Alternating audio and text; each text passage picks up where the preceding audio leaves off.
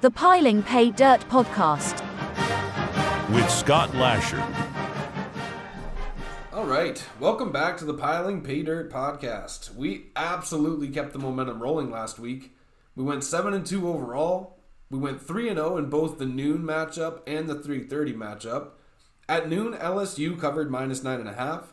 Jaden Daniels went over his passing yards and over 1.5 passing touchdowns. And then at 3:30, North Carolina covered -7. Drake May went over his passing yards and over 32.5 rushing yards. The two losses came in the Tennessee-Florida game. I underestimated the power of the Swamp. Florida pulled out the upset, but Tennessee receiver Squirrel White did go over his receiving yards, so we actually got a win in that game as well. We're already in week 4. Things have been flying by, but things have been going good so far.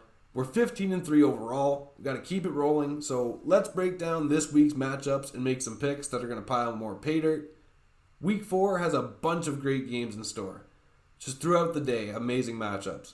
I've picked 3 in 3 separate time slots so you can focus on each one individually, starting with the noon matchup between Florida State and Clemson, followed by a 3:30 matchup between Alabama and Ole Miss, and then we're going to end the night with a 7:30 matchup between Notre Dame and Ohio State.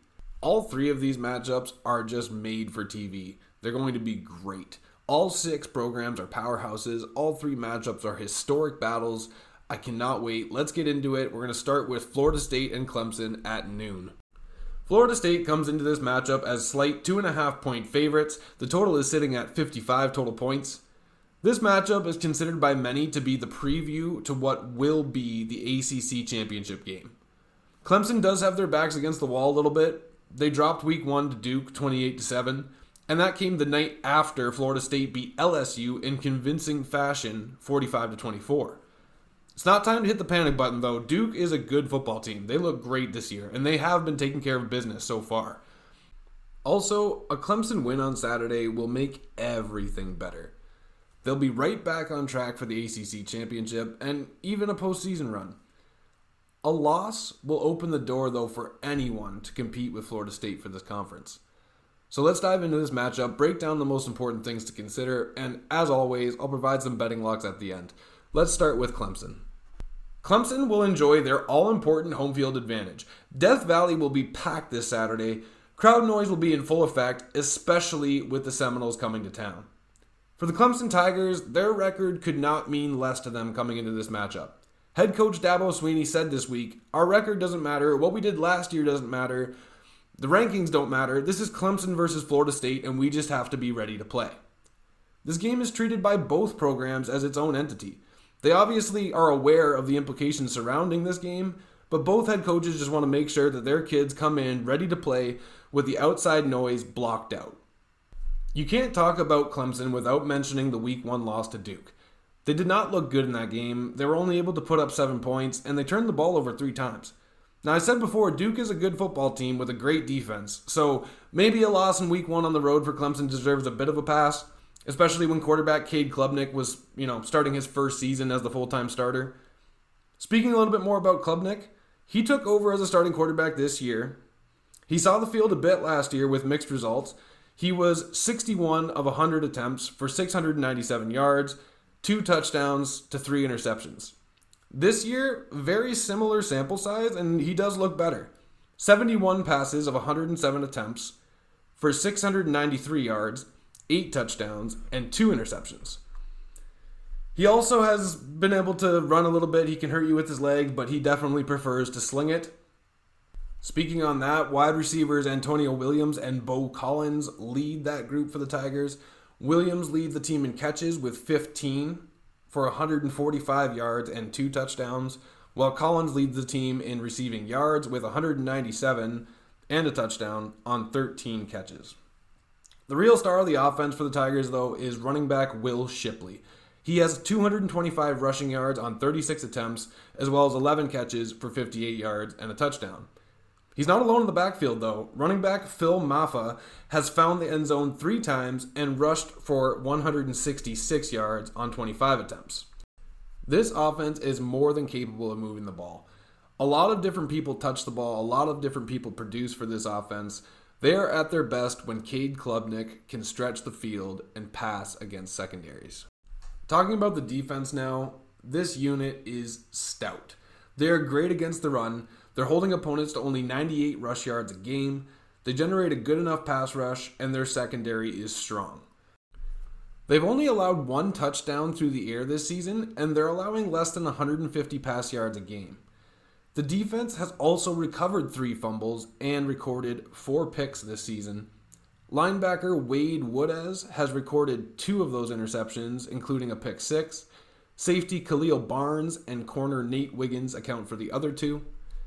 Linebackers Barrett Carter and Jeremiah Trotter lead the team in tackles with 15 and 17 respectively.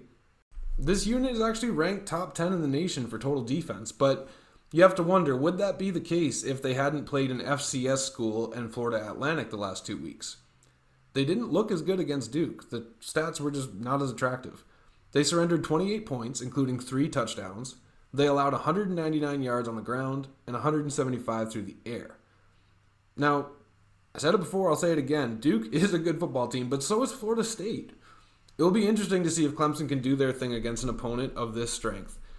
They do have a few weeks under their belt now compared to when they played Duke. And they also have the crowd of Death Valley behind them, a place where Clemson just does not lose. I mean, really though, like they're 41 of their last 42 games in Death Valley. They've lost 1 game in the last 42 at Death Valley. The one loss though comes against a top 10 opponent, and Florida State comes into this one ranked top 5 at number 4. So let's talk about Florida State, and then I'll share my picks for this game. Florida State comes into this week after surviving what would have been an embarrassing and crushing defeat to Boston College. They won that game 31-29 after surrendering 13 unanswered points in the fourth quarter. They were heavy favorites going into that game, so for their sake, let's hope that that game was a product of looking ahead to the behemoth that is this matchup against Clemson. Quarterback Jordan Travis took some bumps last week, including an injury scare, although head coach Mike Norvell has reported there is no concern heading into this game. Travis's health could not be more important for the Seminoles. He has looked fantastic this season, posting 63% completions for 739 yards, 8 touchdowns, and only 1 interception. He's also carried the ball 17 times for 96 yards and a touchdown. If there is a weak spot on this Clemson defense, it may be their ability to handle dual-threat quarterbacks. Duke quarterback Riley Leonard ran for 98 yards and a score against Clemson in Week 1, and the defense could not stop him. Travis is a dangerous dual-threat quarterback. He makes big plays in big situations, but his durability has been an issue. Talking about the weapons for Travis, wide receiver Keon Coleman leads the team in catches and receiving touchdowns with 12 catches for 170 yards and 4 touchdowns. Johnny Wilson leads the team in receiving yards with 209 on 11 catches. He's also 6'7", 240 pounds, so good luck covering him. Tight end Jaheim Bell also has been productive for the Noles, catching 7 passes for 125 yards and 2 touchdowns. As far as the running game goes, that is led by running back Trey Benson. He has 33 carries for 164 yards and has found the end zone 4 times. This offense has been good. No one is complaining about the Florida State offense. The O-line is solid. It's the defense. They have to be better. They've allowed 412 yards per game this season. That includes 268 through the air and 123 on the ground per game. Those yards are accompanied by 22 points against per game. That is just not good enough. The secondary has been able to get 3 interceptions this year, but the D-line needs to be better, especially generating pressure on pass plays. That being said, though, Florida State has already been tested this year in a big way in Week 1 against LSU, and they took care of business. And regardless of their defense, they're one of the best teams in the country. This is going to be a great game throughout. I honestly could see this game coming down to a last-second field goal. With all that being said, let's get into my picks. The first pick for this game is going to be Jordan Travis's passing yards. I think he's going to throw for at least 250. Right now on DraftKings, it's at 246. I would play that to 250. I also think he's going to have a good game on the ground. I think he's going to run for around 50 yards. His rushing yard prop is currently at 32.5 yards. I would play that to 40. But keep in mind, sacks do count as minus rush yards, so do what you will with that. I also like the over 55 in this game. As much as Clemson's defense is fantastic, they have not played an offense like Florida State's, and I think each team will have close to 30 points when all is said and done. Now, this final pick for this game comes a week removed from a loss in hostile environment, and Death Valley is probably more hostile than the Swamp. But I'm doing it again. I'm picking Florida State to cover, -2.5, on the road, against Clemson. They're going to solidify themselves as the top dog in the ACC, and they're going to turn heads in the college football world for maybe the best in the nation. That's it for this one. I can't say I'm not nervous about the backing of Florida State in Death Valley, but we'll get into the next matchup. That one's going to start at 3:30. That's Alabama versus Ole Miss. And now, the Alabama Crimson Tide hosts Ole Miss. All right, this next matchup is at 3:30 between SEC opponents, Alabama versus Ole Miss. Bama comes into this game as 7-point favorites, and the total is sitting at 55 points. Alabama is 2-1. They did win last week against the University of South Florida, but they won that game 17-3. They went into halftime tied at 3-all, and the college football world lost their minds. They were able to come out in the second half and take care of business in order to get the W, but for the standards that the Crimson Tide have, this team is in crisis mode. Their one loss was to a very strong Texas team in Week 2, but for Week 3, they made a quarterback change, and it didn't go well. They won 17-3 in a game they were favored to win by 34 points, and now they're going back to quarterback Jalen Milroe. For Ole Miss, they're sitting pretty. They are 3-0. They blew out an FCS school in Week 1, 73-7. They took care of business against a tough Tulane team in Week 2. They won that game 37-20. And they dominated Georgia Tech last week, 48-23. The second half has been the key for this team. They have scored 100 second-half points in the 3 contests they've played so far. So let's dive into this matchup, starting with Ole Miss. The Ole Miss Rebels have done a great job of leaving last season in the rearview by jumping out to a 3-0 start. They are led by star quarterback Jackson Dart and an experienced head coach known for his high-powered offenses in Lane Kiffin. Last week is a testament to how high-powered this offense could be. If a 73-7 victory against an FCS school in Week 1 wasn't enough for you, the Rebels put up 550 yards of total offense, including 299 on the ground. Quarterback Jackson Dart threw for 251 yards and a touchdown, and he added a career-high 135 yards on the ground on his way to 2 rushing touchdowns. Injuries to some of Dart's weapons are a bit of a concern coming into this week, with wide receiver Za'Kari Franklin and wide receiver Trey Harris listed as questionable, and tight end Cade Klubnik is also listed as questionable. They will really hope to get Trey Harris back in time for Saturday. He has been a touchdown machine this year. He has caught 8 passes for 188 yards, and he has found the end zone 5 times. Other than Harris, Jordan Watkins leads the team in catches and receiving yards with 15 catches for 290 yards and a score, while wide receiver Dayton Wade has 11 catches for 215 yards. They also have a good running back in Quinshawn Judkins. He's good through the air and on the ground. He has 7 catches for 70 yards in addition to the 145 yards and 4 touchdowns he has on the ground. He has done all that in 44 carries. This offense can score points. That is this team's philosophy, to outscore you. The defense leaves room for improvement, but the offense just outscores you. Defensively, they've allowed 376 yards a game. That includes 226 through the air and 123 on the ground. They've also allowed just under 17 points a game. The defense is fairly good at getting to the quarterback, though, with 8 players having recorded at least 1 sack. Defensive end Isaac Ukwu loves to cause problems for opposing O-lines, and he leads the team with 2 sacks. The other D-end, Jared Ivey, he can be a problem, too. He has recorded 1 sack, 2 tackles for loss, and 8 total tackles. But the star on defense, I would say, is safety Trey Washington. He leads the team in tackles with 20. Linebacker Kari Coleman and safety John Saunders are also key players to watch, among others. This defense has a lot of talent. They just need to play better as a unit and limit the explosive plays. For Ole Miss, coming into this matchup, they will need their defense to play better than they have, But I think the offense will do just fine against Alabama. But just because Alabama is stumbling compared to their usual dominance, it's still Alabama, and Nick Saban is still wearing the headset, so do not take them lightly. Let's get into talking about Alabama now. Isn't it funny that when Alabama loses a game, it's like the sky is falling?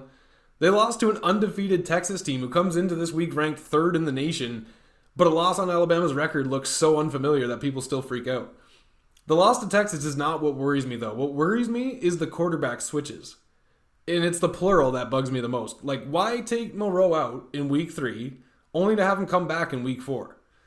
I'm in no position to question Nick Saban on coaching decisions, but to me, all that's going to do is prolong the settling-in process for Milroe.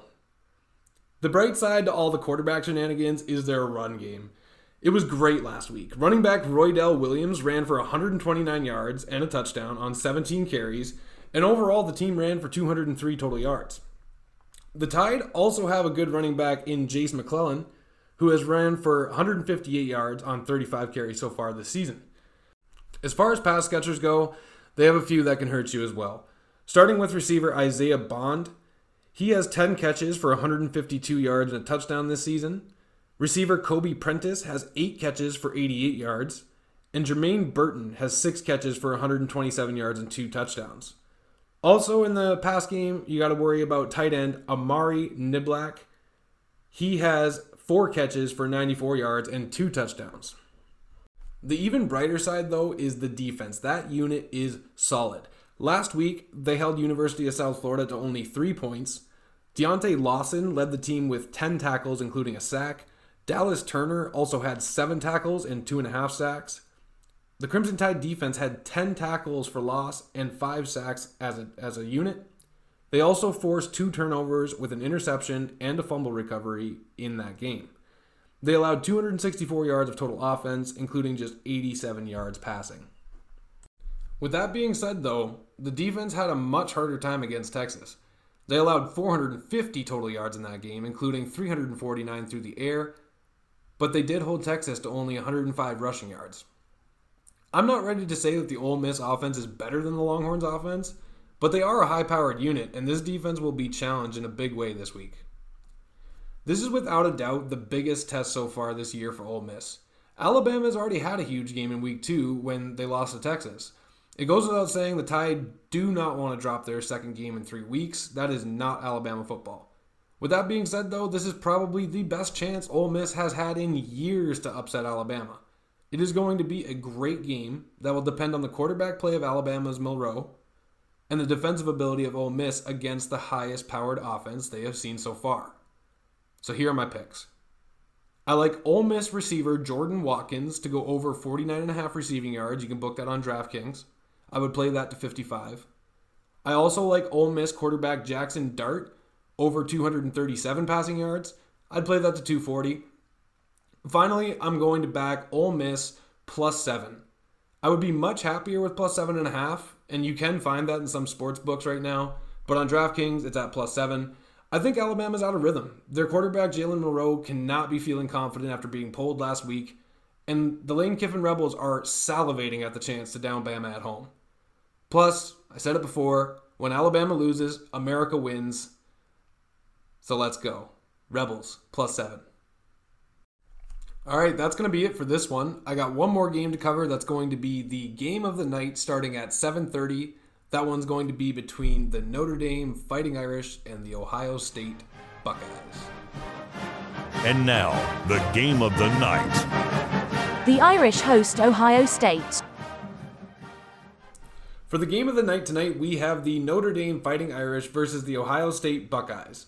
Ohio State comes into this game as 3-point favorites, and the total is sitting at 55.5 points.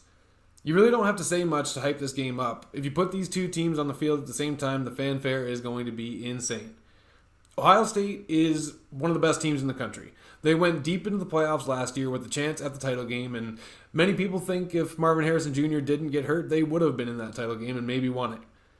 Marvin Harrison Jr. is a future first-round NFL draft pick, and he's probably one of the best receivers in the country, if he's not the best receiver in the country.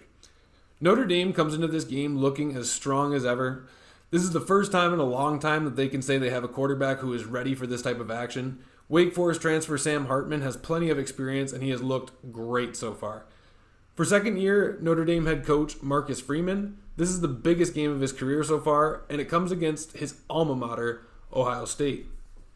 Let's break down this matchup starting with Ohio State. The offense is scary good. They have NFL-ready talent in wide receiver Marvin Harrison Jr. and wide receiver Emeka Egbuka. The pair have combined for 471 yards and 6 touchdowns. Wide receiver Julian Fleming has 11 catches for 100 yards, and if that's not enough for you, tight end Cade Stover has 10 catches for 188 yards. This receiving core strikes fear into opposing secondaries, but they'll be going up against two Notre Dame corners who are among the best in the nation. Unsurprisingly, quarterback Kyle McCord is having a great year so far. He has completed almost 69% of his passes for 815 yards, 6 touchdowns to only 1 interception. He hasn't been much of a factor on the ground, but why would you when you have these guys running routes? The run game is led by running back Travion Henderson. He has 30 carries for 191 yards and 4 touchdowns. And running backs Chip Trianum and Mayan Williams also have been effective for the Buckeyes, combining for 37 carries, 206 yards, and 3 touchdowns. Those numbers are wild, but they haven't played anybody. They stumbled out of the gate in Week 1 against Indiana, and Indiana is now 1-2 with their only win coming against an FCS opponent. Week 2 and 3 for Ohio State were flawless, albeit against weaker opponents, so there's no reason to believe they won't be able to do work against Notre Dame, but it's not going to be a cakewalk like it's been the last 2 weeks. Talking about the defense, they are great too. They haven't played a high-powered offense, but they've only given up 20 points in 3 games, and they're actually only giving up 223 yards per game, and that ranks third best in the nation. Linebackers Tommy Ekenberg and Steele Chambers lead the team in tackling with 20 and 19 respectively. Eichenberg has a sack, and Chamber has an INT as well. This defense has accounted for 5 sacks as a unit, 4 forced fumbles, and 3 interceptions, including a pick six by corner Jermaine Matthews. At this point, Ohio State is enjoying video game-like numbers, and for them, this is a statement game for anyone who wonders if they can play that game against top talent like Notre Dame. For Notre Dame, this is a prove-it game. They have looked great so far this year, and Wake Forest transfer Sam Hartman has looked like the perfect answer to their quarterback problem, but they're going up against one of the best teams in the country this week, so a win here would prove that they are ready for a college football playoff run. Let's talk about Notre Dame. Second-year head coach Marcus Freeman has done a great job of improving from last season. Probably the most talked-about transfer in the offseason was now Irish quarterback Sam Hartman, and together, they are leading this team to greatness. Hartman has looked phenomenal this season, making a strong case for his Heisman candidacy. A win this Saturday would propel him right to the top. He has completed 71% of his passes for over 1,000 yards, 13 touchdowns, and 0 interceptions. His O-line has shown some weakness at times, so they'll have to do a good job of protecting him this week. His weapons are abundant, led by wide receiver Chris Tyree, with 8 catches for 216 yards and 2 touchdowns, and wide receiver Jaden Thomas with 12 catches, 188 yards, and a touchdown. It is a pick-your-poison group of receivers, with 4 receivers accounting for over 100 yards each, and a 5th at 93 yards. Their tight end, Tobias Merriweather, he has 141 yards and a touchdown on 6 catches as well. Another weapon for them, running back Audric Estime. He is a bruising back that makes defenses think twice about tackling him. He is currently over 8 yards per carry on 63 attempts for 521 yards and 5 scores. He has also caught 5 passes for 55 yards. So Notre Dame has plenty of firepower on offense as well. But one thing that has been an issue that hasn't hurt them yet because of the talent they've been facing is their penalties. They have committed 23 penalties for 200 yards. They cannot commit penalties this week if they want to win against Ohio State. Defensively, the Irish have one of the best linebacking cores in the nation, as well as 2 of the best corners in the nation. Linebackers Jack Kaiser and Maurice Liufu lead the team in tackles with 24 and 17 respectively. Corners Benjamin Morrison and Cam Hart will be tasked with covering these Ohio State receivers. I expect to see Benjamin Morrison on Marvin Harrison Jr. a lot this game. The Notre Dame secondary has 5 interceptions on the year, and the team has forced 6 fumbles. So they're very capable of getting their hands on the ball as well. Overall, both of these teams look like absolute powerhouses coming into this game. Neither have lost or have even really been threatened, but neither team has played anyone who should threaten them. This week is an opportunity for each team to establish themselves as a legitimate contender for the national title this year. There is a feel that Ohio State just needs to continue on its path of dominance while Notre Dame has to declare it's on its path to dominance. But Notre Dame will have Touchdown Jesus watching over them this game, as well as the Irish faithful in the stands. This game is going to be one of the biggest to take place in South Bend for quite some time. Can the Irish defense limit the firepower of the Buckeyes offense? Can Sam Hartman continue his dominance and establish himself as a front-runner for the Heisman Trophy? Or is Marvin Harrison Jr. going to light up the scoreboard and put Notre Dame back in its place? We're going to find out, and I cannot wait for this game. It is going to be a lot of fun, but here are my picks. I like Sam Hartman over his passing yards and his passing touchdowns. Right now, his passing yards are at 241.5. Play that to 250. His passing touchdowns are at 1.5. Play that to 2.5. I also like Ohio State quarterback Kyle McCord to throw an interception. I'm going to go a little extra here. I like the over 55.5 as well. And finally, call me crazy, but I am backing Notre Dame to pull out the outright upset at home against Ohio State. Book it. All right. This has been the Piling Pay Dirt Podcast. You can find next week's episode at Piling Pay Dirt Podcast on Spotify, Apple Music, YouTube, or wherever else you get your podcast. See you guys next week. The Piling Pay Dirt Podcast will be back next week for Week 5.